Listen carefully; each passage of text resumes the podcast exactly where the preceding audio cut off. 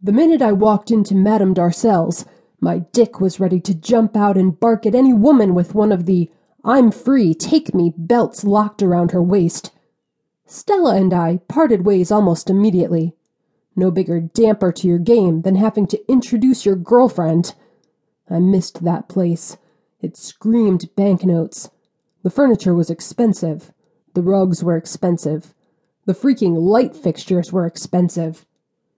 I headed straight for the buffet tables. I felt like I hadn't eaten in days. I'd half starved, half worked my ass into those six pack abs for the night, but damned if they were going to last much longer. I stared them down on the way. All the beautiful chicks wearing practically nothing but that telltale belt. I fingered the key that hung at my chest. That thing was going to see some action tonight. Stella could probably name every dish on the buffet. Hell, she could probably tell whether the puffed pastries were filled with meat, cheese, cream, or a combination of all. I passed all the fancy stuff and the veggie spread and went straight for the cheese and sausage.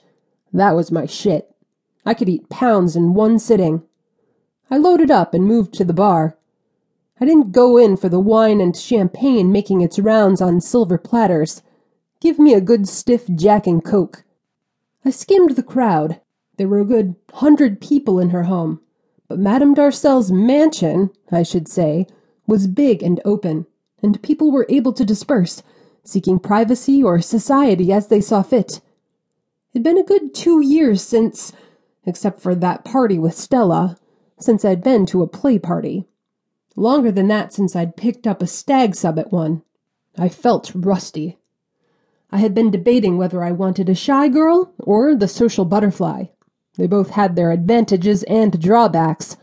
The shy girls were usually new to the scene. That meant that they hung back, unsure of what to do with themselves, like Stella was at that first party.